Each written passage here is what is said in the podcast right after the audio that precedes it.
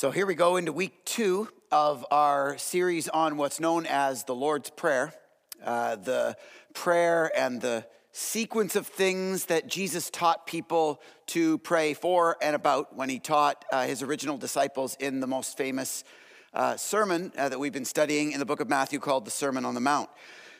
We've been calling this month, five weeks in total, we've been calling it the Prayer Revolution uh, not only because we think that learning how to pray the way Jesus taught how to pray will revolutionize our prayer life, whether we have one or we feel good about it or, or we don't have one at all, um, but because so much of the Lord's Prayer prays into a way of life, we actually feel like uh, this study on the Lord's Prayer can not just change our prayer lives, but ultimately change the way that we live, that this literally could be revolutionary uh, in your life and mine. So we're really excited about this and diving back into it this morning. Last week, uh, if you were snowed in, uh, we launched in to the Lord's Prayer, understanding what Jesus means when he encourages people to begin praying by saying, Our Father in heaven, hallowed be your name.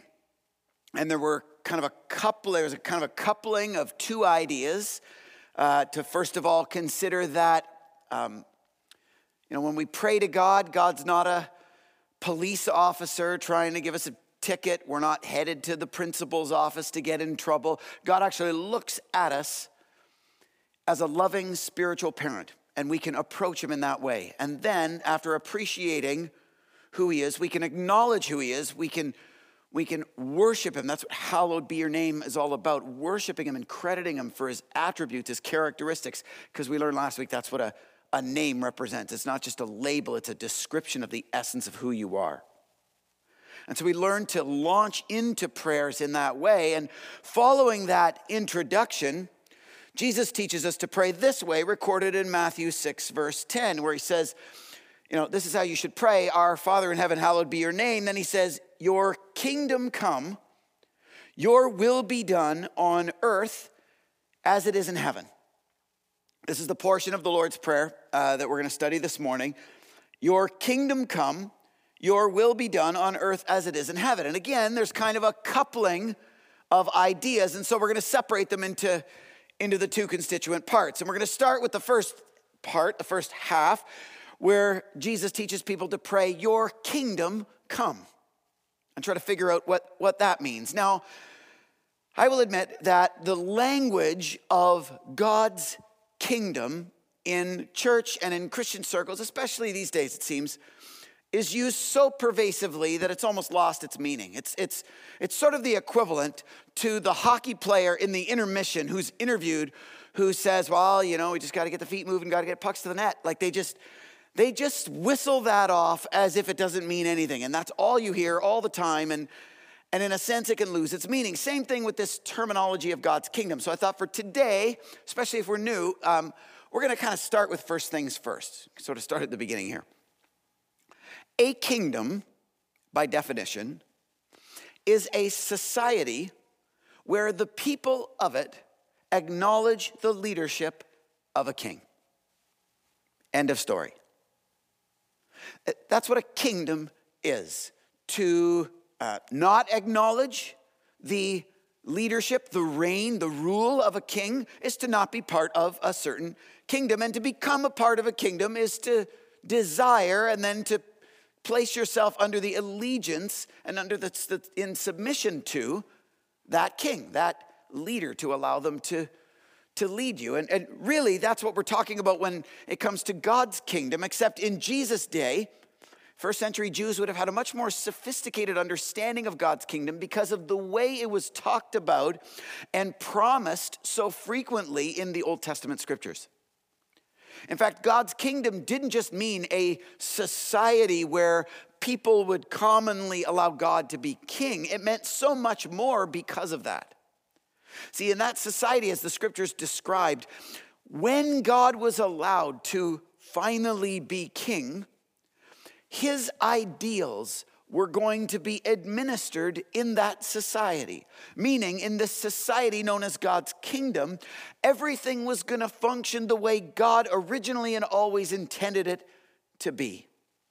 And so it was kind of forecast as a promised coming day to Jews for centuries who would, in their brokenness and fallenness and in the struggle of their lives, anticipate that one day they could experience God's kingdom coming. This new society of people who were allowing God to be their king, but more importantly, could experience the healing the release from struggle and oppression, the forgiveness, the freedom of new and fresh and ideal life the way God always intended. That's the sense of hope that people had when they heard the terminology of God's kingdom. And what's even cooler to appreciate is the way that they would have understood this in the real time era of the teachings of Jesus.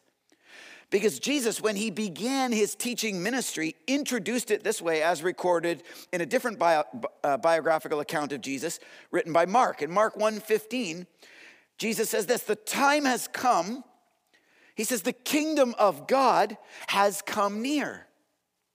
And what Jesus was explaining was that this promised kingdom, not just this new society of people who were going to enjoy the leadership of God as king, but who are going to enjoy the benefits of it, the life as it ought to have always been kind of benefits. That wasn't just coming one day, that was actually coming real time in Jesus. Because first century Jews understood that the way in which God was going to deliver this kingdom was through a promised Messiah, was through a Savior that he was going to send to administer and to facilitate the kind of emergence of his kingdom. And that's what Jesus announced. He said, The kingdom is coming, and that's, he describes it as good news. Now, in their era then, and in ours still today, um, that makes the, the dynamics of God's kingdom a little bit confusing because, on the one hand, Jesus came to earth and died and rose again to enable God's kingdom to come, as we just read. And in many ways, we talk very regularly, especially in environments like this, about the difference that the work of Christ can make in your life and how if you allow Jesus to be your forgiver and leader and begin to embark on a journey of following him, you can experience some of that and even more of that in increasing ways in your life. Some of that healing, some of that release, some of that freedom, some of that new life the way God always originally intended our lives to be lived.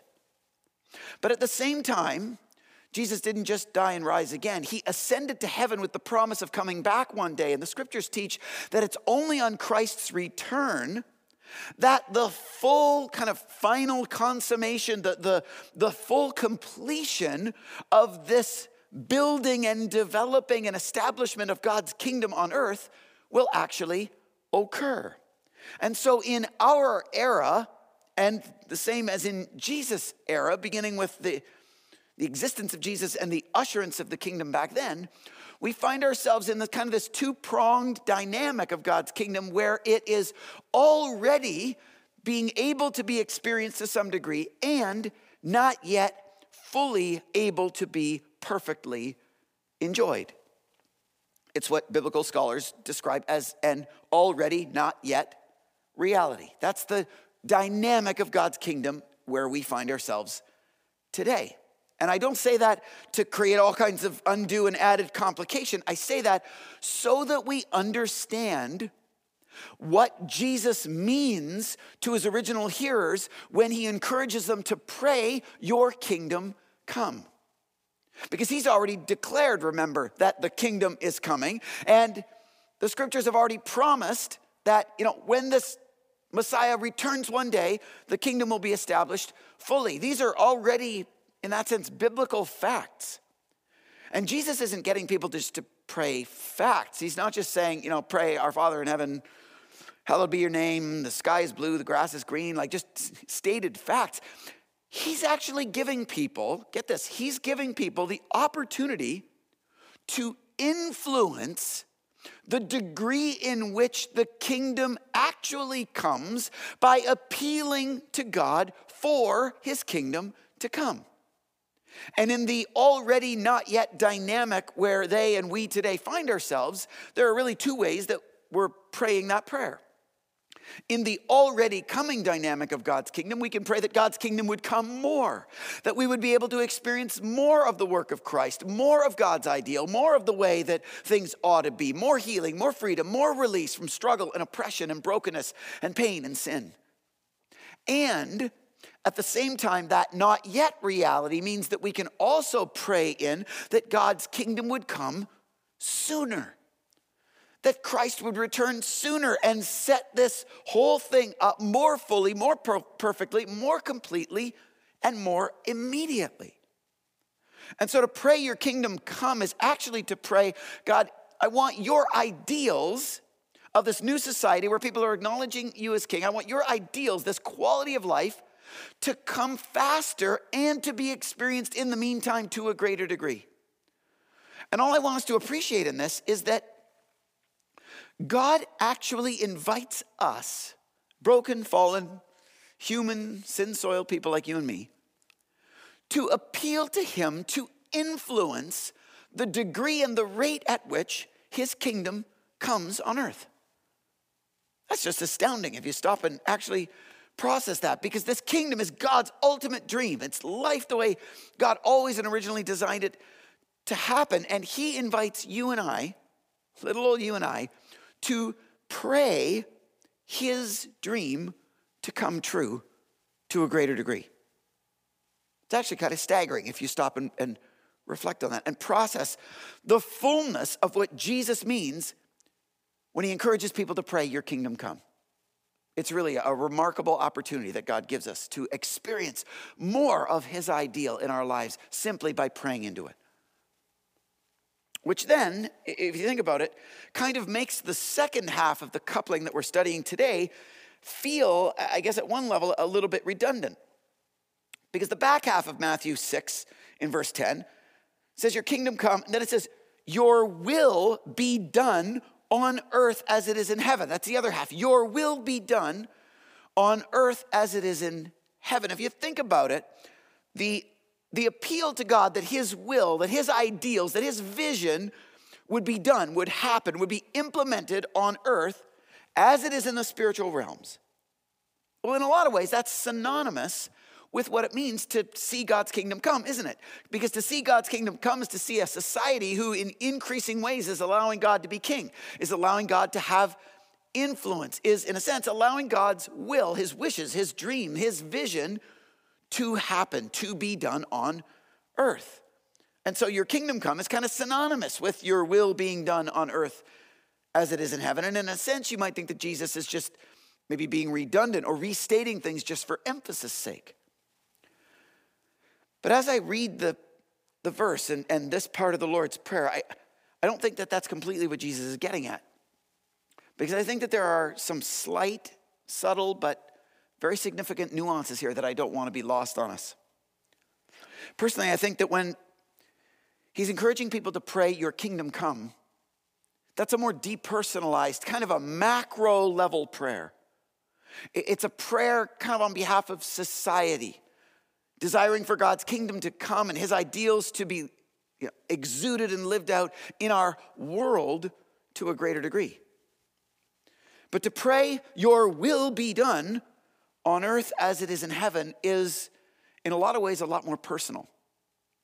You know, to pray your kingdom come is to pray that people to a greater degree would allow God to be king and experience the benefits of it. To pray your will be done on earth as it is in heaven, in a sense, is to pray that I would allow God to be king to a greater degree and that his vision, that his ideals, that his dreams would be truer in my life than they are today. And I feel that in part because of the way Jesus talked about these two dynamics outside of the Lord's Prayer. You see, Jesus spent a lot of time talking about the coming kingdom, casting the vision for what the kingdom of God is like, giving people all kinds of neat metaphors to understand what life in the kingdom would be like. And we're going to kind of evaluate and reflect on some later this morning. But when he talked about the kingdom, he talked about it kind of in societal terms. But there were times where Jesus also made the, the other comment, said the other half of that prayer, the your will be done on earth as it is in heaven part. Only there he wasn't talking about society, he was talking about himself. Like, for example, when in fulfilling his mandate as Savior of the world, he hung on a cross and was tortured and bled and died. And before he did, in Luke 22, we hear Jesus pray this in verse 42. He says, Father, if you're willing, take this cup from me, meaning take this pain, take this agony, take this suffering away from me, make it go away. Then he says, Yet, not my will, but yours be done. Not my will, but yours be done. And what Jesus realized, and in a sense, why he prayed that prayer, didn't pray your kingdom come in there, although I'm sure he meant it. What Jesus realized was that even as Savior, if society was going to experience all of the wonder of the promised coming kingdom, it was going to require people, and more specifically, Him, to allow God, even in His darkest hour, to allow God to be His King to allow God's wishes, God's ideals, God's dreams, God's vision to trump his, even when his urges and desires were the most desperate. And what I want us to notice today is the way in which I believe Jesus deliberately connects those two facets of, in some sense, the same prayer.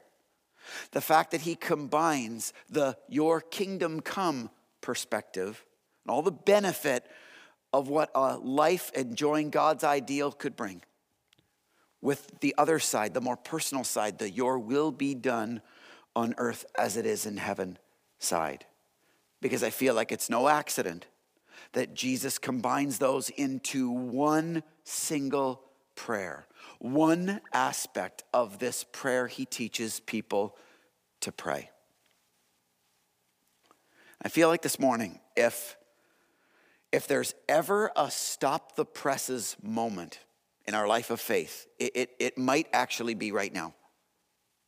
Because of what it means to combine those ideas together, what it means to combine the blessing and the opportunity of the wonder of God's ideal in his kingdom coming with the responsibility and personal application of making God your king and being able to pray and live, Your will be done in my life on earth as it is in heaven. I say that because so often, it feels like in the 21st century North American church, we've actually communicated two distinct options, two distinct invitations of Jesus. And many times in churches, even like ours, we will uh, kind of pre- present the upside of life in the kingdom. We may not use that language, but we'll talk about the difference that Jesus can make and what it's like to allow Jesus to be your forgiver and to invite Jesus into your heart to be your savior, to set you free and, and to cleanse you of your past and to reconnect you with God so that you can enjoy eternity in heaven and all the blessings of Jesus work in your life today, which is really all a bunch of kind of spiritual mumbo jumbo to be describing the emergence of the kingdom in a person's life. We invite people to experience the your kingdom come dynamic by allowing Jesus to be their savior. But sometimes we forget, and sometimes it's only, you know, later on, if we ever get to it, only when a person takes their faith more seriously, that we present them with the other side of that and try to kind of renegotiate the life of faith at that point about whether or not they'll actually make the commitments and sacrifices for Jesus to be what the scriptures call our Lord, our leader, our king, and to actually have control and influence over what we do, over what we value, over what we prioritize, and how we think, and the way that we live. We'll take the free stuff of Jesus being our Savior. We'll take all the upside and the benefit and the blessing, but the the cost of actually allowing Jesus to have that kind of weight of influence in my life. I'm not, I'm not ready for that. I'm not ready to get to know him or get to know the scriptures or believe that the scriptures are relevant for my life or that they're God's written word where Jesus was his living word. I'm not, I'm not into all that. I'm just into Jesus being my forgiver and kind of saving me for heaven one day and blessing me in the meantime. And gang, we got to appreciate on a morning like this that that isn't the invitation of Jesus at all. In fact, Jesus never walked the earth and cast two different invitations. He only ever cast one. It sounded like this follow me. Jesus invited people to follow him, which presumes that he is being allowed to lead them, to be their leader, their influence. And people who became his followers have been able to become his followers because of his death and resurrection, because of the work that he did on the cross, because he wants to play the role of Savior in your life and mine. But Jesus plays the role of Savior not as an end, but as a means to the end so he can be our leader. And he can deal with the junk in our lives that inhibits us from relating to God so that we can relate to God as King. And Jesus never intended for the invitation to enter God's kingdom to be separate from the invitation to live in a way where God is king. The two go hand in hand. And so I want us to reflect on that today as we think about the ways where perhaps we unknowingly have prayed for God's kingdom to come, or ways in which we could pray to a greater degree for God's kingdom to come and ask ourselves whether we've been equally as interested for God's will to be done in our lives in those ways. You know, we can pray for God's kingdom to come in the ways that we pray for, you know, financial provision, for God to be a faithful provider and to find us work and to afford us financial opportunities, or if we're more charitable or compassionate to, to alleviate, you know, world hunger or global poverty we can pray those kinds of God's kingdom come prayers. But are we prepared to, to make money the way that God intends? To handle money, to give money, to set money aside, to invest in things, to live simply, to be sacrificial, to be generous, all in the ways that God through the scriptures describe? Are we prepared to see God's will be done on earth when it comes to how we handle our finances. You know, similarly, we can pray for God's kingdom to come in our families. We can pray for thriving families, you know, for great family relationships. But are we prepared to allow God to be king and to allow his will to be done in the way that we select a partner, parent our kids, develop values, and anchor our families in certain choices and routines and rhythms that allow God the opportunity to pour out that kingdom blessing? You know, are we allowing God to be king in that way. You see what I'm saying? We, we can pray the upside that God's kingdom would come and be experienced in our society and even in our own lives to a greater degree, but are we equally as prepared to pray that God's will would be done in our lives to a greater degree as it is in heaven? Are we equally as prepared to allow Him to be king? You know, it's one thing I was thinking this week with the stress and turmoil in uh, Ukraine to pray for world peace. I can pray for God's kingdom to come and for world peace to pervade to a greater degree, but am I prepared for God's will to be done and to be a more peace promoting person? To be kinder, to be more patient, to be more forgiving, to engage in conflict resolution, to talk more properly, you know, to and about people. Now, am I prepared to allow God to be my king to a greater degree if I'm prepared to pray that his kingdom would come to a greater degree. You get where I'm going with this? And I, I I'll promise you, this is not an easy prayer to pray especially in those areas of our lives where it matters most, where we would most want God's kingdom to come. It often demands the most from us to reflect on whether we will allow God to be king in our lives and allow his will to be done on earth as it is in heaven to a greater degree. That's why, in a lot of ways, Jesus makes it a prayer because we've got to appeal to God to help us and to give us the capacity to allow that to happen. Seen this recently with a friend of mine a few months ago. Uh, went in for some standard tests on some swollen lymph nodes, only to find out that he had low grade lymphoma, which in English means that the doctor called him and told him that he had cancer. When you get told for the first time that you have cancer, um, this probably won't surprise you, but you start to pray. You probably pray more than you've ever prayed before. And so do your loved ones who are equally in shock and are devastated as much as you. And with this friend, that was the case. And, you know, a number of friends and family have rallied around him for the last number of months and prayed along with him. What's been fascinating to watch, though, has been that consistently in the environments that I've been in with him, he's only prayed one prayer Your kingdom come, your will be done on earth as it is in heaven.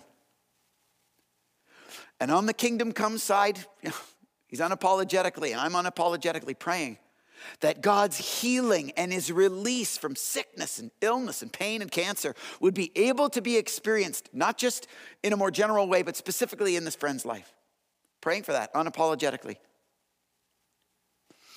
But to hear him be, more than he's excited about the diagnostic report he got a couple weeks ago that gave as good a news as you could get outside of complete recovery from it, uh, outside of a complete cure. He's got as good a, a, a diagnosis right now as you could get, which are, in my opinion, answered prayers. More than being excited about that, he's been consistently excited to share about the opportunities that God's given him to have conversation and enter in a relationship and talk about spiritual matters and life and death and you know really significant things in ways that he's never had before. And the opportunity that God's given him to have an impact and live with a purpose that for a person who's wanted to get out, out of bed and live with a kingdom minded purpose for much of his life he's living with more of a purpose today that, than he ever has before. Because what he wants is for God's purposes, God's will, God's agenda to be done in his life. He's not just treating God as a vending machine to heal him, he's treating him as his king. And so, my question this morning is not so much in what ways would you like to see God's kingdom come in your life to a greater degree, but more specifically, in what ways are you prepared to allow God to be your king to a greater degree? Because Jesus never invited us into two choices, into two stages.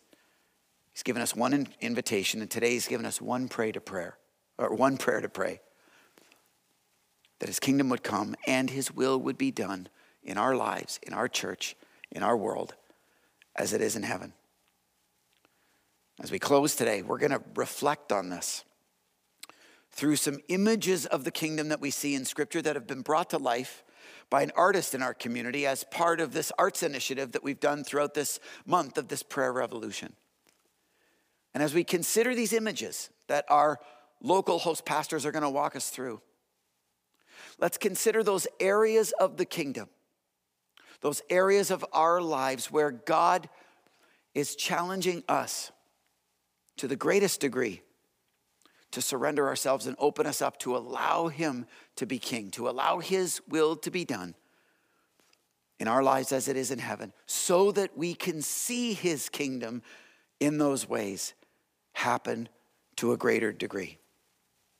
And in this prayer revolution, let's not just make this our prayer, let's make this our way of life as God brings those dreams and those prayers to reality. Let's bow our heads together. God in heaven, we come to you today, thankful that you are our Father, that you love us as a parent, and honoring you and worshiping you for who you are, for your great name. And today, God, we pray for your kingdom to come and for your will to be done on earth as it is in heaven. And in each of our lives, I pray that you would, by your Spirit, in a way that only you can, speak to our hearts right now and point out those areas where we need to pray that most. Where, on the one hand, we most need to see your healing, your release, your freedom, your wholeness, your joy, your abundance burst through, and areas where we need to relinquish ourselves over to a greater degree for you to be our King. Give us the courage and the confidence to allow you that weight of influence in our lives, knowing how faithful and awesome you are, which is why we start by acknowledging your parental love and your worthiness of character, so that you, by your Spirit, in answering our prayers, can give us the strength just to pray and then to live in this way. So, we, as we consider now how we can do that, point those areas out in our hearts and in our minds and in our lives. For Jesus' sake, we pray. Amen.